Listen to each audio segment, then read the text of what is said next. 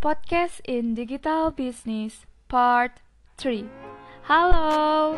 Ketemu lagi nih dengan podcast mingguan yang tentunya akan membahas pembahasan yang tidak kalah menarik. Nah, untuk podcast kali ini saya Regita Desa Sekarsari tidak sendiri karena saya ditemani oleh rekan saya Herdina Nawasinta dan juga Salsabila Marwa Fauzi. Kalian nih yang sedang mendengarkan podcast kali ini tentunya kebanyakan dari Fakultas Ekonomi dan Bisnis. Dari namanya saja sudah jelas ekonomi dan bisnis yang tentunya dalam jiwa-jiwa kalian itu sudah tertanam tentang uang, money, cuan, dan juga bagaimana sih cara menjadi pebisnis yang hebat. Mau berbisnis tapi bingung mulai dari mana? Tidak perlu khawatir, karena saat ini kita sudah berada di era revolusi 4.0 yang mana teknologi itu sudah berkembang dengan amat pesat. Lalu bagaimana dengan caranya? Semua berawal dari ide. Jika kalian nih mampu menemukan suatu ide bisnis digital yang tepat dan juga membangunnya dengan langkah yang benar, bukan mustahil kalian akan mampu mencapai hasil yang terbaik. Saat ini kita telah memasuki bulan ke-9 yang tidak terasa beberapa bulan lagi kita udah memasuki tahun 2022 loh. Banyak sekali platform digital bisnis, entah itu melalui website ataupun melalui aplikasi. Namun, kalian tidak perlu melakukan riset sendiri karena dalam podcast kali ini kami telah merangkumnya untuk Anda. Tapi sebelum pembahasan lebih lanjut, mari kita pelajari terlebih dahulu apa sih bisnis digital itu. Bisnis digital merupakan suatu jenis bisnis jasa yang memanfaatkan kecanggihan teknologi ketika menciptakan sebuah produk ataupun memasarkannya. Bisnis digital di sini tidak semata-mata terkait dengan penjualan produk tanpa wujud saja, atau tentang produk fisik yang dikemas dalam bentuk digital seperti e-book. Jadi, lebih ya dari itu. Semua jenis usaha yang menjual produknya secara online, baik menggunakan website atau aplikasi, termasuk dalam ranah bisnis digital. Kembali lagi nih ke dalam definisi bisnis digital. Untuk kalian nih, para muda-mudi yang tentunya sering sekali scroll sosmed seperti Instagram maupun yang lagi happening saat ini nih, TikTok. Pasti kalian juga sering menemukan suatu produk atau suatu brand yang sedang melakukan digital campaign. Nah, dengan adanya kemajuan teknologi itu, tren di dunia bisnis ini juga semakin bervariasi loh. Salah satunya yaitu tadi, digital marketing. Jadi, digital marketing itu merupakan suatu kegiatan pemasaran atau promosi sebuah brand atau produk menggunakan media digital atau internet. Tentunya banyak sekali nih tujuan dari digital marketing. Salah satunya yaitu untuk menarik konsumen dan calon konsumen secara tepat. Seperti yang kita tahu bahwa penerimaan teknologi dan juga internet ini di masyarakat sudah berkembang dengan sangat luas. Sehingga tidak heran nih bahwa perusahaan-perusahaan itu memilih pemasaran secara digital sebagai pilihan utamanya. Nah, untuk pembahasan selanjutnya nih akan dibahas oleh rekan saya Herdina Nawasinta. Halo Herdina, silakan. Thank you Regita. Halo, bersama saya Herdina Nawasinta. Setelah ini akan kita kupas secara tuntas mengenai apa sih platform digital bisnis itu. Kalian semua pastinya udah nggak asing dong dengan kalimat itu. Tapi kalian udah paham belum? Sini, mari aku kenalin sama dunia platform digital bisnis. Platform sendiri merupakan sebuah wadah digital yang banyak dipakai manusia untuk beragam keperluan. Contohnya ada banyak, seperti digital, Minecraft, dan juga Fortnite platforms. Nah, untuk sesi kali ini akan kita kupas secara mendalam pada digital platform. Digital platform merupakan sekumpulan software yang membentuk suatu sistem tertentu Software ini bisa dibuka pada PC atau sistem Android. Jika berada pada sistem Android, digital platform dapat berbentuk aplikasi. Digital platform merupakan salah satu yang paling diminati dewasa ini. Pasalnya, semakin banyak pengguna smartphone akan meningkatkan traffic pada dunia maya secara otomatis. Kenyataan ini tentu dimanfaatkan oleh para pencari rupiah dari internet untuk membuat platform-platform baru. Kalian udah paham belum? Kenapa sih saat ini sangat penting sekali bagi sebuah bisnis untuk menggunakan platform digital, khususnya pada era 4.0 ini? Platform digital bisnis salah satunya yaitu berupa aplikasi mobile. Apa iya jasa pembuatan aplikasi mobile hanya dibutuhkan oleh brand-brand ternama? Tentu saja tidak. Saat ini semakin banyak bisnis kecil dan juga menengah yang mengikuti tren mobile karena kesadaran bahwa situs web yang mobile friendly saja tidak cukup untuk strategi seluler yang efektif. Coba perhatikan bisnis kecil yang biasa kamu temukan dalam kehidupan sehari-hari. Mulai dari kedai kopi, toko buku, hingga salon kecantikan di sekitarmu, bahkan sudah memiliki aplikasi seluler sendiri, bukan? Perusahaan-perusahaan ini tentu lebih unggul dalam hal pemasaran dibandingkan dengan pesaing yang tidak menggunakan aplikasi mobile. Berikut ini beberapa alasan penting mengapa kamu perlu membangun platform mobile sendiri untuk bisnis kamu. Yang pertama, agar terlihat oleh pelanggan setiap saat. Setiap orang rata-rata menghabiskan sekitar 2 jam bahkan lebih dalam sehari saat berinteraksi dengan perangkat seluler mereka. Saat pelanggan berusaha untuk menemukan aplikasi yang mereka cari, mereka tidak bisa melewati serangkaian proses seperti membuka kunci, menggulir, dan juga memindai perangkat.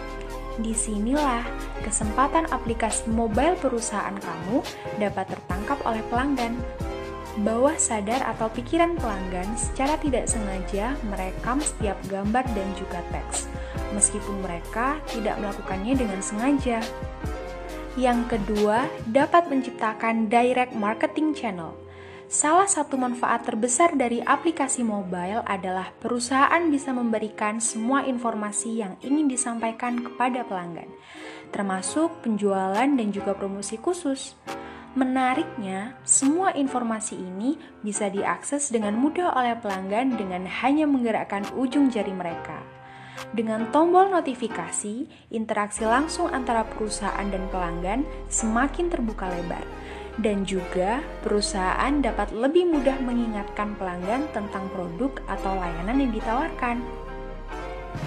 Yang ketiga, memberikan nilai pada pelanggan berencana untuk membuat loyalty program untuk pelanggan, tidak ada salahnya bila bisnis kamu mulai membuat program pengumpulan hadiah secara digital yang diperoleh pelanggan melalui aplikasi seluler.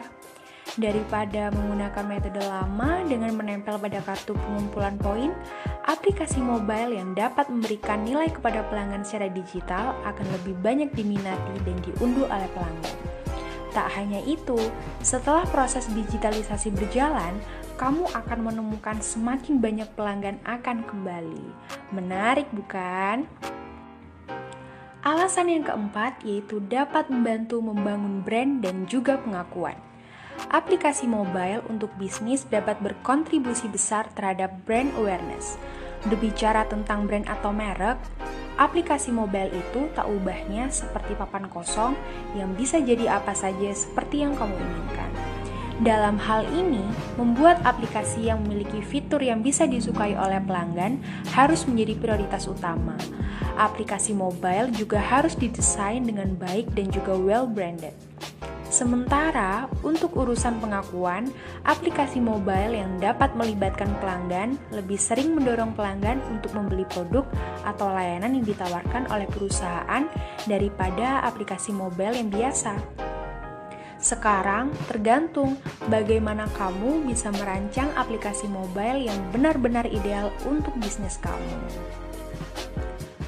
Tuh, banyak banget kan pentingnya bagi para pembisnis untuk membuat aplikasi mobile. Di era digital seperti sekarang ini, memberikan kemudahan kepada pelanggan untuk terhubung dengan bisnis kamu melalui aplikasi mobile merupakan suatu keharusan dan tidak bisa ditunda lebih lama lagi. So, buat kalian nih yang udah mulai merintis bisnis, kapan kamu mau memiliki aplikasi mobile sendiri? Sementara ini, yang paling berkembang dari jenis platform adalah marketplace.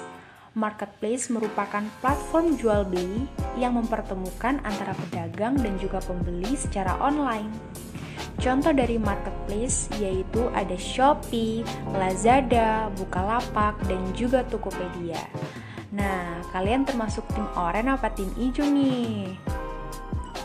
Saat ini sudah ada begitu banyak platform marketplace yang bisa dipilih pelaku usaha untuk mulai berjualan. Salah satu keunggulan dari marketplace yaitu jumlah penggunanya yang terus meningkat. Sama juga dengan media sosial. Modal yang dibutuhkan untuk membuat toko di marketplace juga tidak besar. Tak hanya itu, marketplace juga dilengkapi fitur maupun program yang dapat membantu mendongkrak penjualanmu. Agar penjualan bisa efektif, cari tahu terlebih dahulu marketplace mana yang cocok untuk produk yang kamu jual. Biasanya, tiap-tiap marketplace sudah memiliki target pasarnya sendiri, serta kategori produk yang biasa dibeli. Setelah menentukan marketplace, kamu bisa melakukan riset kompetitor. Dengan melakukan riset, kamu bisa mengetahui strategi seperti apa yang cocok untuk menarik calon pembeli mulai dari segi foto produk, deskripsi, promosi, hingga profil toko. Jangan lupa memanfaatkan fitur-fitur yang bisa membantu penjualanmu, seperti live, feed, broadcast chat, dan lain-lain. Nah, itu dia penjelasan mengenai platform digital bisnis melalui aplikasi mobile. Selanjutnya akan dibahas mengenai platform digital bisnis melalui website yang akan dijelaskan oleh sahabat saya, Salsabila Marwa. Nah, hai, kenalin aku Salsa. Kali ini aku akan kasih tahu nih untuk kalian semua apa kelebihan jika bisnis kalian menggunakan platform digital berbasis website. Tapi sebelum itu, apa sih yang kalian bayangkan saat mendengar aplikasi? Ya, pasti sering kali orang mengira aplikasi itu sebagai sesuatu yang harus diinstal. Namun, tidak semua aplikasi loh memerlukan penginstalan. Dalam dunia pemrograman, ada juga yang dikenal aplikasi berbasis web. Nah, sesuai dengan perkembangan internet dari yang dari tahun ke tahun mengalami peningkatan dari sisi pengguna aktifnya. Jadi, setiap orang dapat mengakses internet dengan menggunakan berbagai perangkat, mulai dari desktop, mobile, hingga tablet. Dan website inilah salah satu media yang sering diakses yang digunakan untuk mencari berbagai informasi dan sarana komunikasi. Dan yang buat yang masih belum tahu apa itu website, nih aku kasih tahu. Jadi website itu kumpulan halaman dalam satu domain yang memuat tentang berbagai informasi agar dapat dibaca dan dilihat oleh penggunanya dalam sebuah mesin pencarian sehingga informasi yang dapat dimuat dalam sebuah website umumnya berisi mengenai konten gambar, ilustrasi, video, dan teks untuk berbagai macam kepentingan. Dan aplikasi berbasis web ini juga merupakan aplikasi yang dapat diakses menggunakan web browser jika tersambung dengan jaringan internet. Dan aplikasi ini juga merupakan software atau perangkat lunak yang menggunakan bahasa pemrograman seperti HTML, JavaScript, CSS, dan bahasa pemrograman lainnya. Oke, okay, let's move on platform digital 2021. Nah, sesuai aku bilang tadi nih, untuk kasih tahu kalian semua, apa sih kelebihan website? Emang ada kelebihannya ya? Ya, tentu ada dong. Keunggulan aplikasi berbasis web ini yang pertama ada mudah untuk dikembangkan. Salah satu alasan mengapa aplikasi berbasis web ini dapat kalian gunakan dalam bisnis digital, yaitu adalah mudah untuk dikembangkan. Jadi, pada umumnya, bahasa pemrograman yang digunakan untuk mengembangkan aplikasi web adalah HTML atau Hypertext Markup Language, PHP atau Hypertext Preprocessor, CSS atau Cross Coding Style Sheet. Dan yang terakhir, ada JavaScript. Bahasa pemrograman yang telah disebutkan pada sebelumnya adalah bahasa pemrograman yang pada umumnya sudah dikuasai oleh sebagian besar web developer Oleh karena itu, aplikasi berbasis web mudah dikembangkan oleh seorang web developer. Yang kedua, ada setup server yang mudah. Aplikasi web menggunakan bahasa pemrograman yang bersifat terpusat, yang artinya pembaruan suatu kode pemrograman hanya dapat dilakukan pada satu server saja. Jadi, apabila beban yang diberikan cukup besar, maka kalian tidak perlu memperbesar perangkat yang akan mengakses aplikasi web kalian.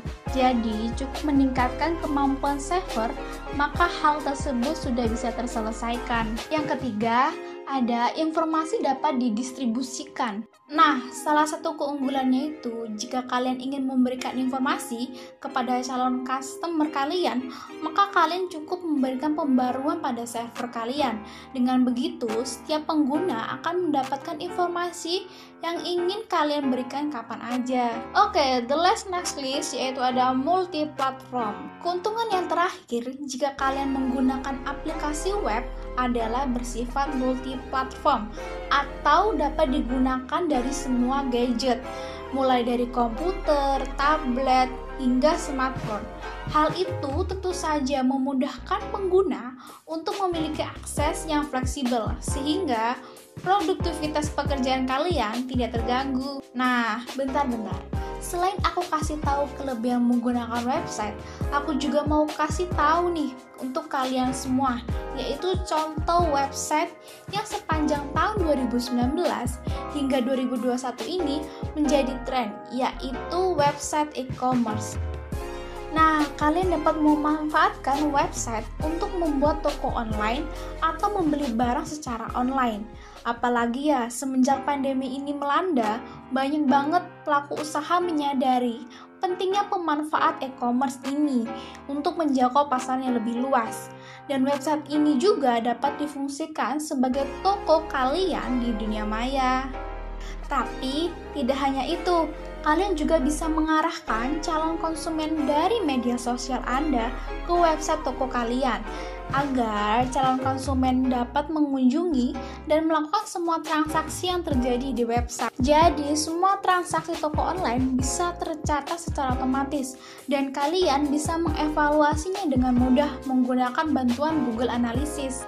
Contoh platform digital berbasis web yaitu adalah Shopee, Tokopedia, JDID, Lazada, dan lain sebagainya. Jadi gimana nih? Sudah cukup jelas bukan pembahasan dari kami tadi? Dan juga gimana nih, kalian lebih prefer untuk memilih platform digital bisnis berbasis apps atau berbasis website atau juga dua-duanya? Karena kita sudah berada di era revolusi 4.0, memulai bisnis digital ini juga sangat menjanjikan dan juga memberikan peluang yang sangat besar, apalagi di Indonesia.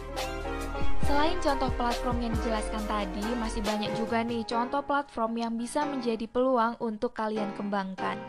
Kuncinya cuma satu, yaitu mulailah usaha yang sesuai dengan kemampuan dan juga skill yang kalian miliki.